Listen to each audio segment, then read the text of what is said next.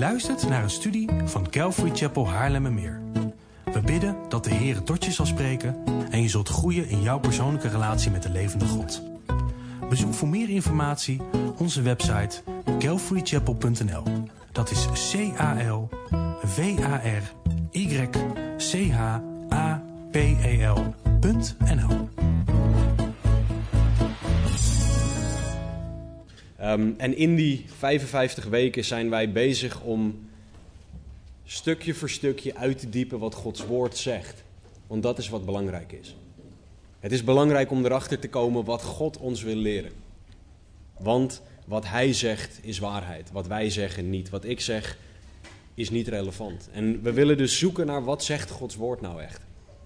we hebben vorige keer dat we naar Romeinen keken gezien dat de mens kan kiezen tussen verderf en heerlijkheid. Namelijk door geloof of door God af te wijzen.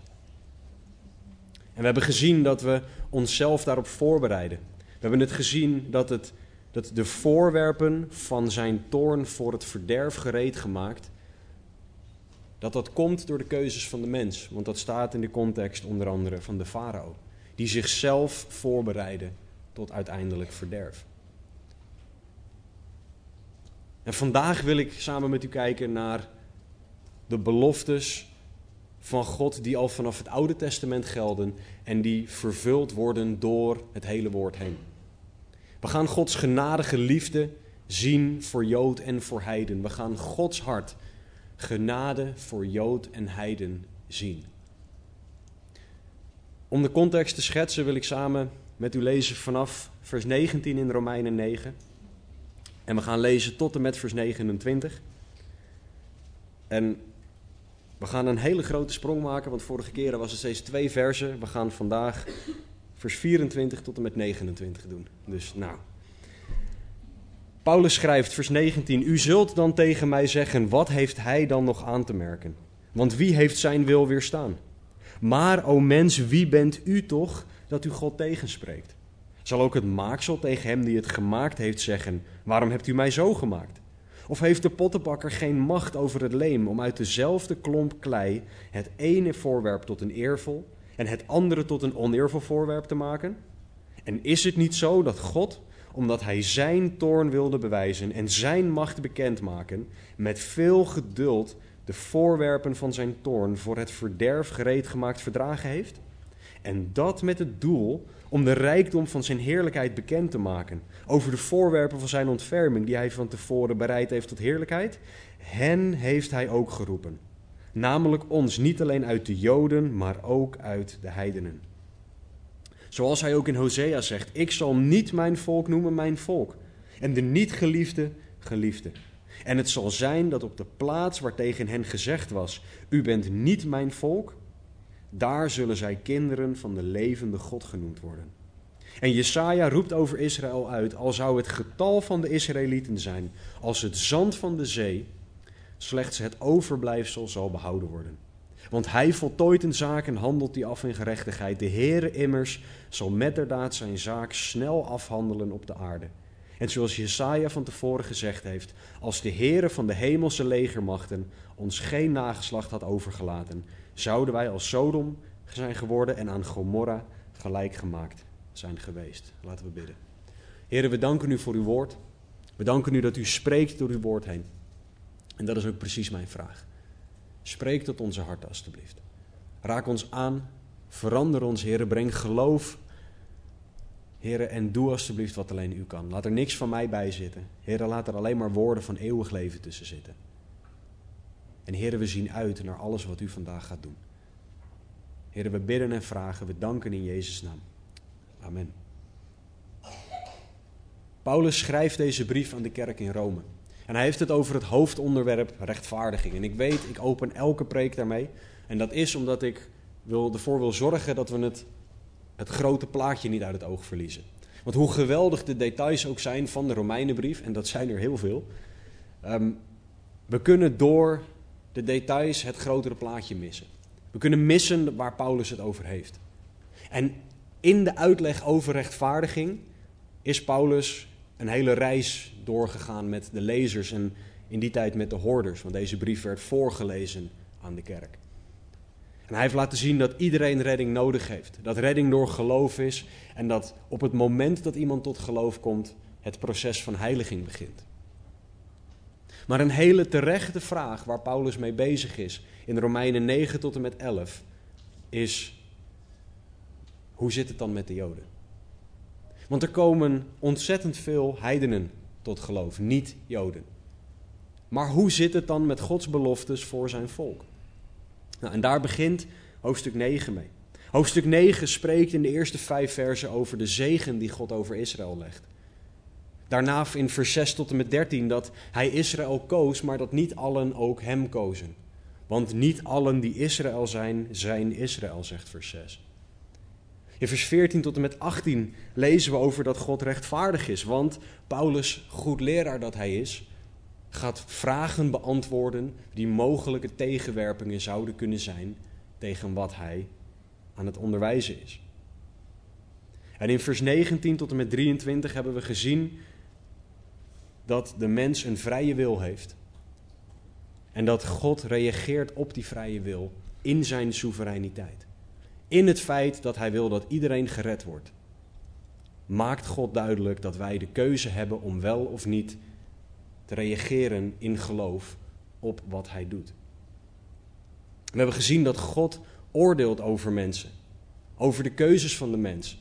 Dat hij de goede en de slechte daden van de mens zal oordelen en dat hij de pottenbakker is. En in dit alles, en daar komen we vandaag aan, zien we in vers 24, hen heeft hij ook geroepen. Namelijk ons niet alleen uit de Joden, maar ook uit de heidenen. Dit zijn degenen die hij uit vers 23 van tevoren bereid heeft tot heerlijkheid. Dit zijn degenen die geroepen zijn. Jood en heiden, zegt Paulus hier. En dit is een thema dat Paulus al eerder aangesneden heeft in Romeinen 3. In Romeinen 3, vers 29 en 30 staat er: Of is God alleen de God van de Joden? En niet ook van de heidenen? Ja, ook van heidenen. Het is toch immers één en dezelfde God die besnedenen rechtvaardigen zal uit het geloof en onbesnedenen door het geloof. Paulus zegt dus, en dat herhaalt hij door de hele brief heen, dat het altijd al Gods plan was om Jood en Heiden te redden. Dat het nooit Gods plan was om bij de Joden te blijven. Vers 24 zegt, hen heeft hij ook geroepen. En dat heeft het idee van uitgenodigd worden. Het idee van binnengevraagd worden. En dat is wat God met Jood en met Heiden doet. Wat dus al vanaf het begin Gods genadige plan was. En hen heeft hij ook geroepen, namelijk ons. Die ons gaat over de kerk. En die bestaat uit, niet alleen uit de Joden, maar ook uit de heidenen. Dit was echt een les die de christenen met een Joodse achtergrond moesten leren, maar ook de christenen met een niet-Joodse achtergrond. Want het kan niet zo zijn dat wij een onderscheid maken dat God niet maakt. Wij mensen zijn heel goed in onderscheid maken. Jij ziet er zo uit, jij niet. Jij praat zo, jij niet. Jij hebt dit wel, jij niet. Zo denken wij. Wij denken in hokjes. God kijkt heel anders naar de mens. En wij moeten dus leren kijken zoals God kijkt. Waar wij mensen zeggen, ja, jullie zijn Joden en dat zijn heidenen, zegt God, dat is voor jullie, heet dat ons, dat heet de kerk. Hen heeft hij ook geroepen, namelijk ons. Niet alleen uit de Joden, maar ook uit de heidenen. Allebei zijn geroepen en allebei kunnen bereid zijn tot heerlijkheid op basis van geloof. Paulus had dit helemaal aan het begin van de brief al aangegeven in Romeinen 1, vers 16. Hij zegt: Ik schaam mij niet voor het evangelie voor Christus, want het is een kracht van God tot zaligheid voor ieder die gelooft, eerst voor de Jood en ook voor de Griek. Allebei mogen dat evangelie ontvangen. Allebei hebben dat evangelie nodig. Dit laat alleen de volgorde zien waarin God het gaf. Want Jezus was primair geroepen en gestuurd om naar de Joden te gaan. En daarna kwam dit bij de heidenen terecht. En Paulus gaat, zoals hij tot nu toe met elk punt dat hij gemaakt heeft, gedaan heeft, bevestigen vanuit het Oude Testament, vanaf vers 25, dat wat hij zegt klopt. Dat dit niet een verzinsel is, of een soort evolutie, of Jodendom 2.0, of hoe je dat ook zou moeten willen noemen. Dit is iets dat God vanaf het begin af aan had gezegd. Waarin we dus ook weer zien dat God trouw is en trouw aan zijn woord. Vers 25, zoals hij ook in Hosea zegt: Ik zal niet mijn volk noemen mijn volk en de niet geliefde geliefde. Nou, dit is een citaat uit Hosea 2, vers 22. En dit is een prachtige belofte van God aan Hosea, die Hosea mocht doorgeven aan Israël.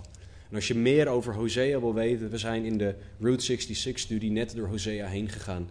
Dus daar kan je veel meer details erover horen. Maar in Hosea worden de namen van Hosea's kinderen gebruikt om Gods oordeel en Gods belofte te laten zien. Het is niet aan te raden voor ouders die dat niet direct van God door hebben gekregen trouwens. Het eerste kind van Hosea heette Jezreel. Daar kan je over lezen in Hosea 1, vers 4 en 5. En die naam betekent God zaait. En het idee was dat God Israël zou zaaien buiten het land als onderdeel van hun oordeel. Het tweede kind heette Lorugamma. Wat Hosea 1 vers 6 uh, noemt dit kind. En dat kind heet geen barmhartigheid. En dat is wat God over Israël uit zou storten. Geen barmhartigheid, maar juist oordeel. Zijn barmhartigheid zou stoppen. Barmhartigheid betekent iets niet ontvangen wat je wel verdient.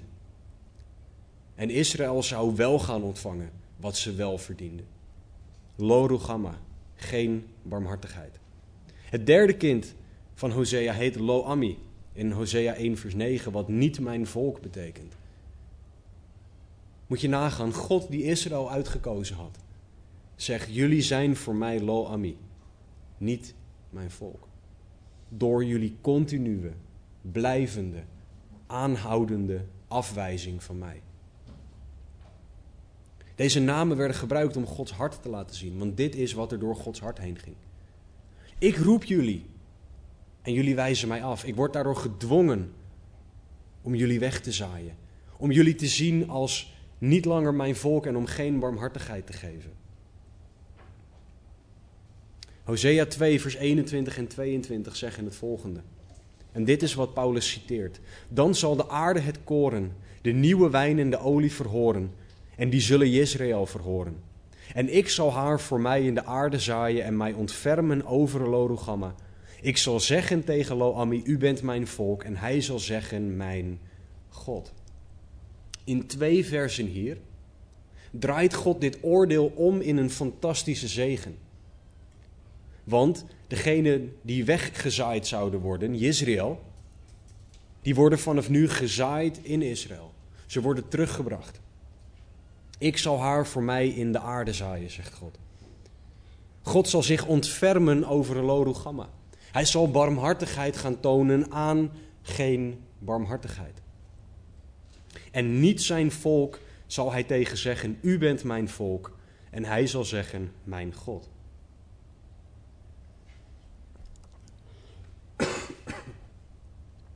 We zien hier Gods hart. We zien hier hoe God met de mens om wil gaan. Niet zijn volk zal zijn volk worden. Dit is hoe God met Jood en Heiden omgaat. Sorry. Ze verdienen het niet. Ze zijn verstrooid van Gods aanwezigheid door hun zonde. Ze verdienen geen barmhartigheid, maar ze krijgen het toch. En dit is Gods hart voor Jood en Heiden vandaag de dag.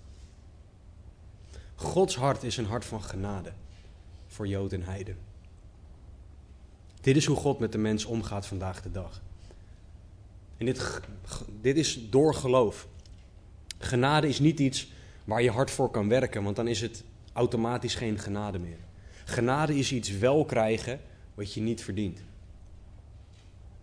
Dus automatisch kan je genade niet verdienen. Dus is het enige wat we kunnen doen God loven en prijzen voor die genade. Want Genade is zijn manier van omgaan met de volken. Kijk maar naar het feit dat elke dag de zon opgaat. Ook al zien we hem af en toe in Nederland niet achter de wolken. Kijk maar naar het feit dat we als aarde op de perfecte plek in het universum staan om en niet te bevriezen en niet te verbranden. Als God zou ademhalen, even als God je op die manier zou kunnen voorbeelden of voorstellen, en de aarde verschuift een paar honderd kilometer de verkeerde kant op, dan verbranden wij of bevriezen wij. Het is genade dat God dat niet doet. Jood en heiden krijgen genade. En je hebt specifieke genade, namelijk dat wij tot geloof mogen komen. En ook die genade is er voor iedereen. Al zo lief had God de wereld. God wil dat allen tot bekering komen, spreekt onder andere 1 Timotheus 2, vers 4. Alleen zoals met elk cadeau, zoals met elk aanbod, kan je dat aannemen of afwijzen. Je kan het aannemen als iemand jou iets geeft. Je kan ook vriendelijk of minder vriendelijk bedanken. En God biedt het aan aan iedereen, alleen niet iedereen reageert daar positief op. Wat niet betekent dat God stopt met aanbieden. Het betekent dat God genadig is en dat Hij het blijft aanbieden. Bijbelcommentator David Guzik heeft hierover gezegd: De ware God, de levende God, is niet tevreden met alleen onze vrees, onze gehoorzaamheid of zelfs onze slaafachtige offers en toewijding. Hij wil onze liefde vrijelijk gegeven en dat daarvan genoten wordt in relatie met Hem. Als we dat missen, missen we de essentie van Gods werk in en voor ons. Einde citaat. Het is een relatie waarbij God degene is die zijn hand als eerste uitstrekt. En wij in geloof dat mogen aannemen. Voor Jood en voor Heiden. Ik zal niet mijn volk noemen mijn volk en de niet geliefde geliefde. Paulus gaat verder in vers 26 en het zal zijn dat op de plaats waar tegen hen gezegd was, u bent niet mijn volk, daar zullen zij kinderen van de levende God genoemd worden. Op basis van geloof in Jezus Christus kunnen wij kinderen van de levende God genoemd worden. Niet op basis van wat wij verdienen, maar op basis van geloof. Op basis van wat Jezus voor ons gedaan heeft. Paulus schrijft dit ook al eerder in Romeinen 8, vers 14 tot en met 16. Hij zegt daar immers zoveel als er door de geest van God geleid worden, die zijn kinderen van God. Want u hebt niet de geest van slavernij ontvangen, die opnieuw tot angst leidt, maar u hebt de geest van aanneming tot kinderen ontvangen, door wie wij roepen, Abba Vader. De geest zelf getuigt met onze geest dat wij kinderen van God zijn. Dit is zekerheid. Dit is zekerheid over onze identiteit, over wie wij zijn. Er is zoveel tegenwoordig over identiteit dat niet vaststaat. Dat vloeibaar schijnt te zijn. Het woord van God verandert niet. Dus christen, vind alsjeblieft je vaste, stabiele, eeuwige identiteit in wat God over jou zegt. Niet in gevoel, niet in wat jij denkt of wat andere mensen over jou zeggen. Of wat andere mensen mogelijk over jou zouden kunnen denken. Vind jouw identiteit in het feit dat jij een kind van de levende God genoemd kan worden. Door geloof. En dat als jij gelooft dat dit vaststaat. God is jouw hemelse papa. Paulus schrijft: U hebt de geest van aanneming tot kinderen ontvangen, door wie wij roepen Abba. Mijn kinderen noemen mij Abba. Of die spreken mij aan met Abba, het is maar net hoe je het noemt. En dat is niet een afstandelijk, nou vader, ik dank u wel voor, deze, voor het feit dat u nu bij mij bent. Mijn kinderen die springen mij om de hals en die knijpen me fijn terwijl ze Abba zeggen. Dat is hoe wij Abba mogen zien.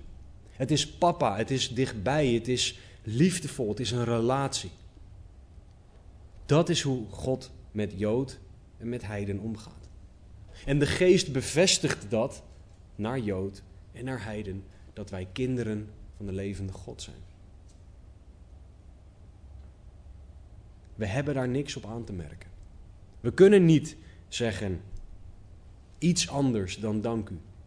We kunnen alleen maar God loven en prijzen voor het feit dat dit zijn werk is, dat dit zijn visie op ons is. En voor de duidelijkheid, God is alwetend. Dus als Hij zegt dat iets zo is, dan is het ook zo.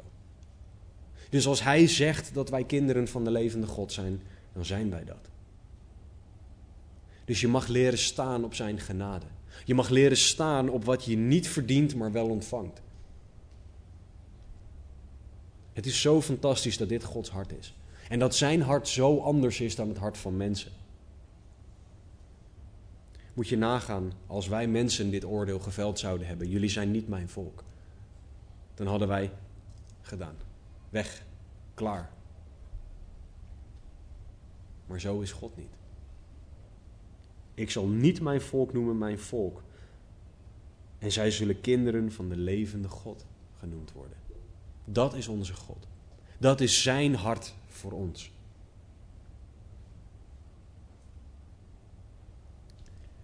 In vers 27 tot en met 29 gaat Paulus verder en gaat hij Jesaja citeren. Paulus schrijft in vers 27: Jesaja roept over Israël uit. Al zou het getal van de Israëlieten zijn als het zand van de zee, slechts het overblijfsel zal behouden worden. Dit is een terugkerend thema in Gods woord. Dat overblijfsel. Dit is iets wat we bijvoorbeeld ook in, in 1 Koningen 19 en 1 Koningen 18 zien bij Elia. Die dacht dat hij de enige overgebleven profeet was en dat God zei: Vriend, ik heb een overblijfsel. Ik weet niet waar jij het over hebt. Met jouw beperkte blik zie je het niet. Maar ik heb een overblijfsel. Gelukkig zegt God het veel liefdevoller dan ik trouwens. Niet op die manier. Moet je nagaan als God zo zou praten. Dat zou niet handig zijn. Maar God laat zien op meerdere plekken in het woord dat een overblijfsel bestaat. En dat hij zich bekommert om dat overblijfsel. En Paulus citeert Jesaja 10, vers 22. Wanneer hij zegt: Al zou het getal van de Israëlieten zijn als het zand van de zee, slechts het overblijfsel zal behouden worden. Dit sluit naadloos aan op wat Paulus de kerk in Rome onderwijst. Hij heeft het namelijk gehad in vers 6 over niet allen die Israël zijn, zijn Israël. Er is maar een deel van Israël die daadwerkelijk Israël is. Een ander woord daarvoor is het overblijfsel. Het woord overblijfsel in het Grieks betekent een kleine groep. En hoe pijnlijk het ook is, God profeteerde dus al dat slechts een kleine groep van Israël over zal blijven als het aankomt op geloof. Dat slechts een klein gedeelte van Israël zal erkennen dat Jezus Christus de Messias is. Want geloof is en blijft de enige weg. Geloof is en blijft alles dat iedereen nodig heeft, dat Jood en Heiden nodig hebben. Slechts het overblijfsel zal behouden worden, oftewel slechts die kleine groep die daadwerkelijk gelooft in Jezus Christus. Het overblijfsel zal geloven. En Jesaja profeteerde en dit werd zichtbaar in de tijd waarin Paulus deze brief schreef. Want veel Joden wezen Jezus af. Veel Joden tot op de dag van vandaag, veel heidenen tot op de dag van vandaag wijzen Jezus af. En dat is een pijnlijke realiteit. Alleen Paulus laat zien dat dit vanaf het begin af aan al duidelijk was voor God.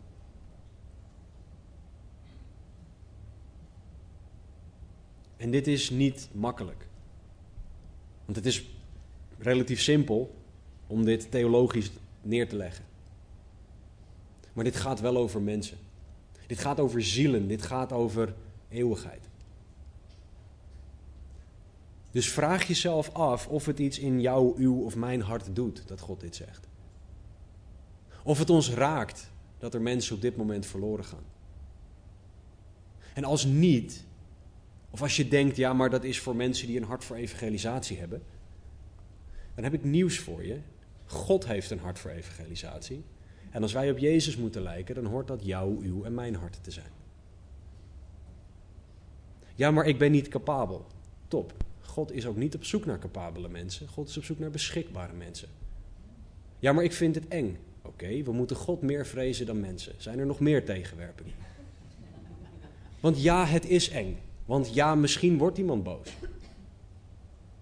Ja, misschien wijst iemand het af wat je zegt. Maar is dat echt erger dan dat iemand de eeuwigheid in de hel doorbrengt? Gescheiden van Gods goedheid.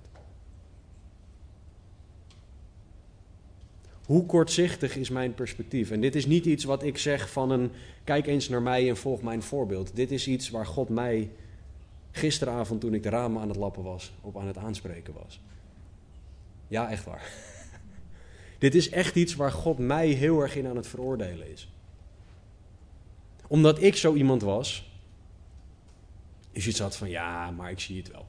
Of Heer, geeft u maar een open deur en dan merk ik het wel. En dan deed, ging ik gewoon door mijn dag heen en dan had ik een week lang voor de rest met niemand over de Heer gesproken. Maar dat is niet Gods hart. Want ik ben wel in contact met mensen. En als zijn hart genade voor Jood en Heiden is, dan hoor ik die genade te laten zien richting Jood en Heiden in elke situatie. Ook als dat betekent dat mijn zeer gekoesterde Hollandse, dichtgekaderde agenda overhoop gaat.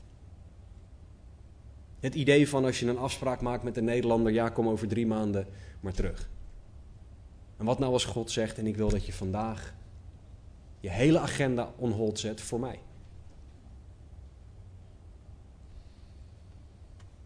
Slechts het overblijfsel zal behouden worden. Ik zeg niet dat wij het overblijfsel kunnen vergroten. Ik zeg dat wij de opdracht hebben om mensen over Jezus te vertellen. En dat degenen die gaan geloven, of die het horen, kunnen gaan geloven als ze daarvoor kiezen. Vers 28, want hij voltooit een zaak en handelt die af in gerechtigheid. De Heere immers zal metterdaad zijn zaak snel afhandelen op de aarde. Er is veel discussie over dit vers. Maar het komt er uiteindelijk op neer dat God zal voltooien wat hij doet. Dat God de redding die hij geeft zal blijven geven tot het moment dat de Heer Jezus terugkomt en mensen niet langer kunnen kiezen. De Heer zal metterdaad zijn zaak snel afhandelen op de aarde. God zal in gerechtigheid dit allemaal doen. En hij zal degenen die gaan geloven ook daadwerkelijk de status van zijn kind geven. Vers 29, zoals Jesaja van tevoren gezegd heeft, als de Heere van de hemelse legermachten ons geen nageslacht had overgelaten, zouden wij als Sodom zijn geworden en aan Gomorra gelijk gemaakt zijn geweest. Dit is wat God zal doen. Hij heeft ervoor gezorgd dat er een overblijfsel is. Want God had er ook voor kunnen kiezen om te zeggen: en het is er allemaal niet meer. Zoals Popeye in die vroegere cartoons zei: I can't stand it, I can't stand it no more. Zo is God niet. God is genadig en dat laat Hij zien. En dit vinden we soms lastig om te begrijpen. Want wij willen het liefst dat God alleen maar een hele grote teddybeer is, die alleen maar liefde en alleen maar genade geeft. Maar God is ook rechtvaardig. Hij zal rechtvaardig met ons omgaan. Hij is heilig en perfect. Hij, is, hij moet zonde straffen, want hij is een rechtvaardig rechter. En voor degenen die in Jezus Christus geloven, is de prijs betaald. Maar er is nog steeds een prijs voor de zonde, maar hij is alleen al betaald. Voor degenen die niet geloven, moeten zij zelf de eeuwige prijs van hun zonden te betalen. En dit is soms lastig om dit soort concepten, zeker als het gaat over dat er slechts een overblijfsel is, om dat als mensen te snappen. Om dat te vatten en om dat in ons hart te laten landen, want het voelt zo onrechtvaardig. Maar God is perfect rechtvaardig, want Hij biedt het aan iedereen aan. En iedereen heeft het voorrecht om te kunnen geloven. Om te mogen geloven, alleen niet iedereen kiest. Niet iedereen kiest daarvoor. We mogen leren staan op Gods woord. We mogen leren staan op wat Hij zegt. En als we het niet begrijpen, dan mogen we terugvallen op wat we wel begrijpen. En zeggen, Heer, ik weet niet hoe u dit doet, maar ik weet wel dat u God bent. Paulus zegt letterlijk in vers 28, want hij voltooit een zaak, daar staat letterlijk, hij voltooit een woord, een logos. God zal afmaken wat er in zijn woord staat, is wat Paulus tegen de christenen zegt. We mogen staan op de vaste grond en dat er de mogelijkheid tot redding in Christus is. Want als God niet genadig was geweest, dan zou Israël als Sodom zijn geworden en aan Gomorra gelijk gemaakt zijn geweest. En ik weet niet of jullie het weten, maar Sodom en Gomorra bestaan niet meer. Want daar kwam vuur uit de hemel als Gods oordeel. Dat is wat wij verdienen. Dat is wat ik verdien. God gaf ons zijn genade. Paulus legt continu de focus op Gods genade. Hij legt de focus op wie goed is. Hij legt de focus op de genade en dat doet hij uit ervaring. Want Paulus schrijft in 2 Korinthe 12 vers 9, maar hij heeft tegen mij gezegd, mijn genade is voor u genoeg. Want mijn kracht wordt in zwakheid volbracht. Daarom zal ik veel liever roemen in mijn zwakheden, opdat de kracht van Christus in mij komt wonen. Paulus moest leren om te vertrouwen op Gods genade. Hij moest leren leven door Gods genade. En dit is niet iets wat je alleen maar leert met als het leven roze geur en maneschijn is en als alles goed gaat. Paulus leerde dit door lijden, door pijn en door verdriet heen. Hij heeft het erover dat hij met vuisten geslagen werd door een demonische macht op dat moment. Hij spreekt over een doren in zijn vlees. Allebei zijn niet lekker, zijn niet makkelijk. Allebei doen pijn. En in die pijn, in die vragen, in die moeite was Gods enige antwoord: Tuurlijk neem ik het van je weg, Paulus. Dank je wel dat je dat zo lief aan me vraagt. Nee, mijn genade is voor u genoeg. Paulus moest leren vertrouwen op het feit dat Gods genade genoeg is. Ik heb Paulus altijd voor me gezien als zo'n soort superheilige. Die, die zo'n soort zo'n zo'n audiooltje boven zijn hoofd heeft en die met vleugel, vleugeltjes rondfladdert en zo. Klopt niet. Ik kan me zo voorstellen dat Paulus zich afvroeg: Heer, waarom? Waarom moet ik door deze situatie heen gaan? Waarom moet ik deze pijn hebben? Waarom haalt u dit niet weg? Want u kan het, maar u doet het niet. Misschien vragen jij en u dat ook wel af. Misschien. We hebben allemaal van die dingen. We mogen leren, mijn genade is voor u genoeg. Want die genade is beter dan als de situatie opgelost wordt. Dit is Gods hart voor de mens. Dat Hij ons genade geeft. Want het is niet zo dat God zegt: Mijn genade is u genoeg, maar geven doe ik hem niet. Nee, God geeft het. Het is genade dat we gered kunnen worden, ondanks dat niet iedereen daarop ingaat. En genade hoort ons leven te leiden, onze gedachten en ons hart te sturen. En genade is zoveel beter dan dat wij doorhebben. Dus ik wil samen met u kijken, samen met jullie kijken naar een aantal vier aspecten van genade waar we van mogen leren. En er zijn er veel meer. Maar vier aspecten van genade die God laat zien aan Jood en aan Heiden. De eerste staat in Hebreeën 4, vers 16. Laten wij dan met vrijmoedigheid naderen tot de troon van de genade. Opdat wij barmhartigheid verkrijgen en genade vinden om geholpen te worden op het juiste tijdstip. We hebben toegang tot God in Jezus Christus. Door Jezus werk, waar we vandaag ook heilig avondmaal voor gaan vieren als uit dankbaarheid. Maar we mogen dan komen, dan naderen tot de troon van de genade. Genade is zichtbaar in alles. Niet alleen dat het genade is dat we bij God kunnen komen, maar dan komen we ook nog eens bij een troon van de genade. Waarbij God laat zien, het is niet alleen onverdiend dat je hier bent, maar het is ook nog eens onverdiend waar je voor staat. Voor die troon. En toch mag je er zijn, want jij bent mijn kind. Dank u, Heer. Elke keer dat wij bij God komen in gebed of door zijn woord heen, is het genade. Elke keer dat wij iets ontvangen van God, is het uit genade. En wij mogen uit genade leren leven en op die genade leren vertrouwen aan Gods voeten. Het tweede punt over genade is dat er meer genade is. Jacobus 4:6 Hij echter geeft des te meer genade. David Crowder heeft een lied geschreven waarin hij zegt: Als genade een oceaan was, dan zou ik erin verdrinken. Zoveel is het.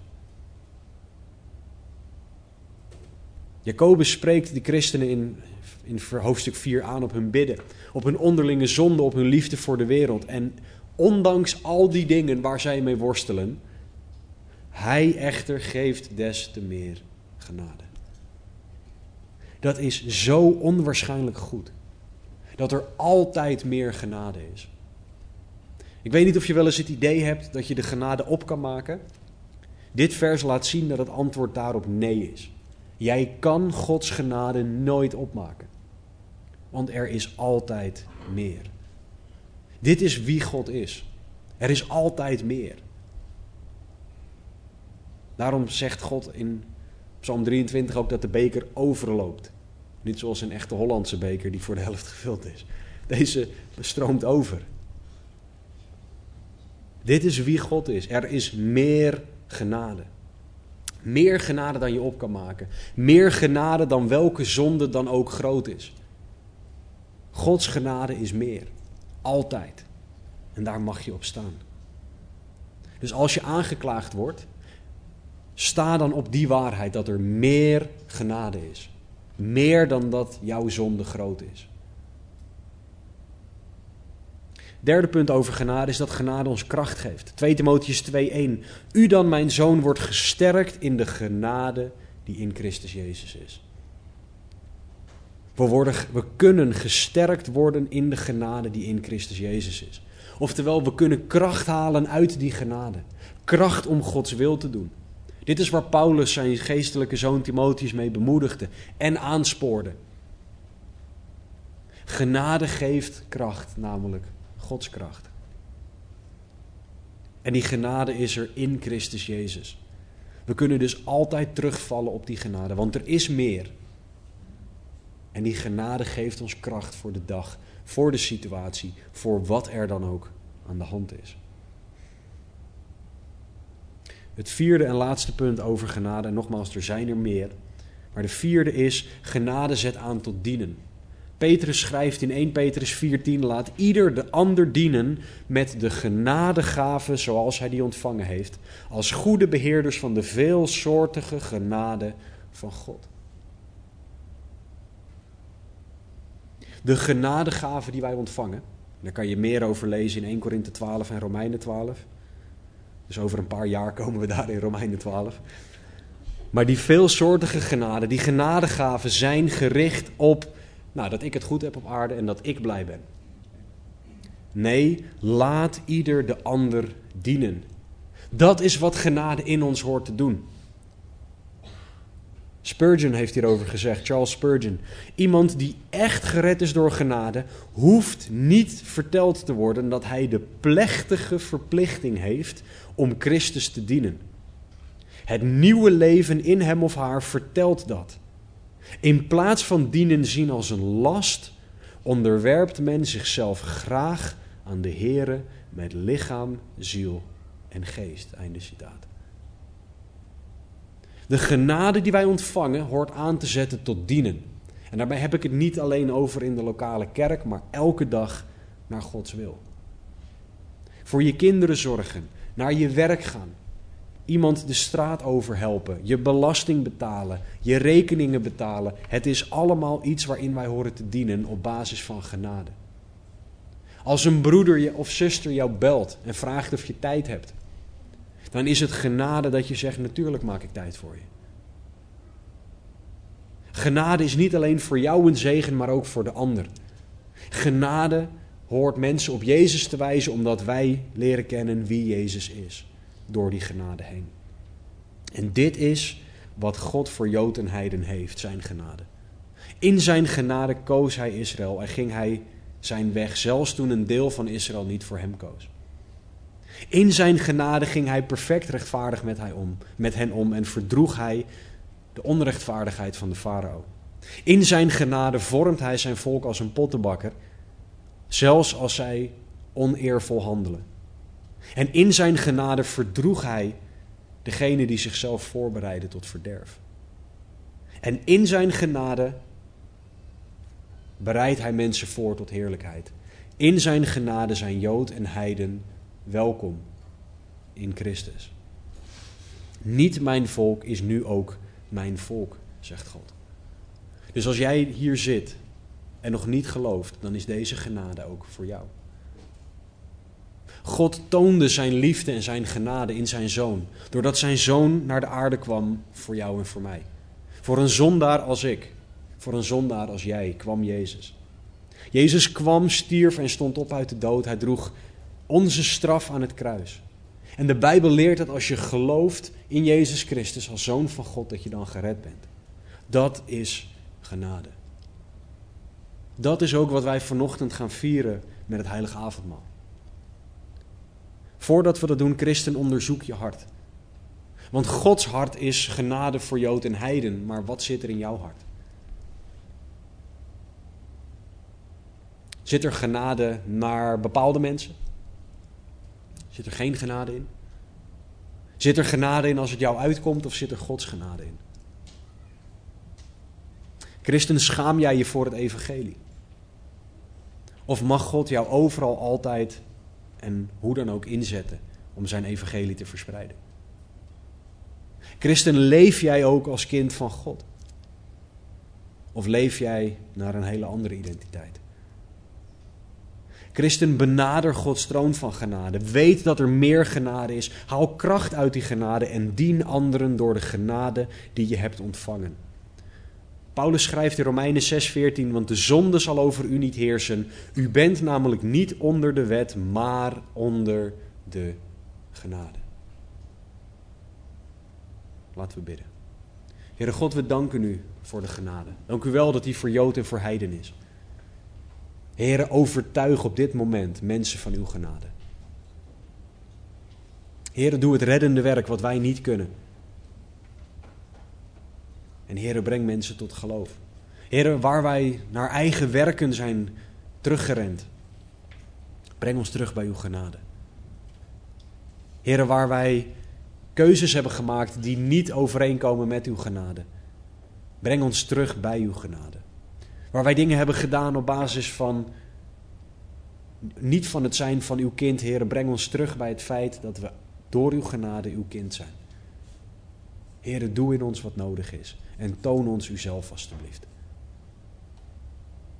Laat uw genade alstublieft tastbaar en zichtbaar worden. Leer ons te leven naar het feit dat uw genade genoeg is alstublieft. Heer, dat vragen we nu al machtige naam in Jezus' naam. Amen. Zoals gezegd zullen we vanavond heilig avondmaal vieren. En dat zullen we vandaag op een iets andere manier doen. Normaal is het zo dat iedereen zelf de elementen pakt voor degene die geloven in Jezus Christus.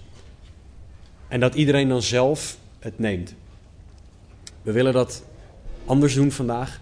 Dus het aanbiddingsteam zal ons gaan leiden in een lied. En dan willen we jullie vragen om allemaal de elementen te pakken, mee te nemen, te gaan zitten en even te wachten. Dus tuurlijk mag je mee blijven zingen, doe dat alsjeblieft ook. Maar wacht even, want we willen samen het avondmaal nemen. Dus pak het, bid als er nog iets tussen jou en de Heer in staat. En we zullen daarna samen het avondmaal vieren en gedenken. Jesaja schrijft in Jesaja 53: Hij is om onze overtredingen verwond, om onze ongerechtigheden verbrijzeld. De straf die ons tevreden aanbrengt was op hem. En door zijn striemen is er voor ons genezing gekomen. Wij dwaalden allen als schapen. Wij keerden ons ieder naar zijn eigen weg. Maar de Heere heeft de ongerechtigheid van ons allen op hem doen neerkomen. Dat is wat wij gedenken. Dat is wat wij vieren. En dat is waar deze elementen naar verwijzen. Dus degene die geloven in de Heer Jezus als zoon van God, we gaan dat niet controleren. Dat is tussen jou en de Heer. Maar loop zo naar voren en pak de elementen Zodat we zo samen met z'n allen het avondmaal kunnen vieren.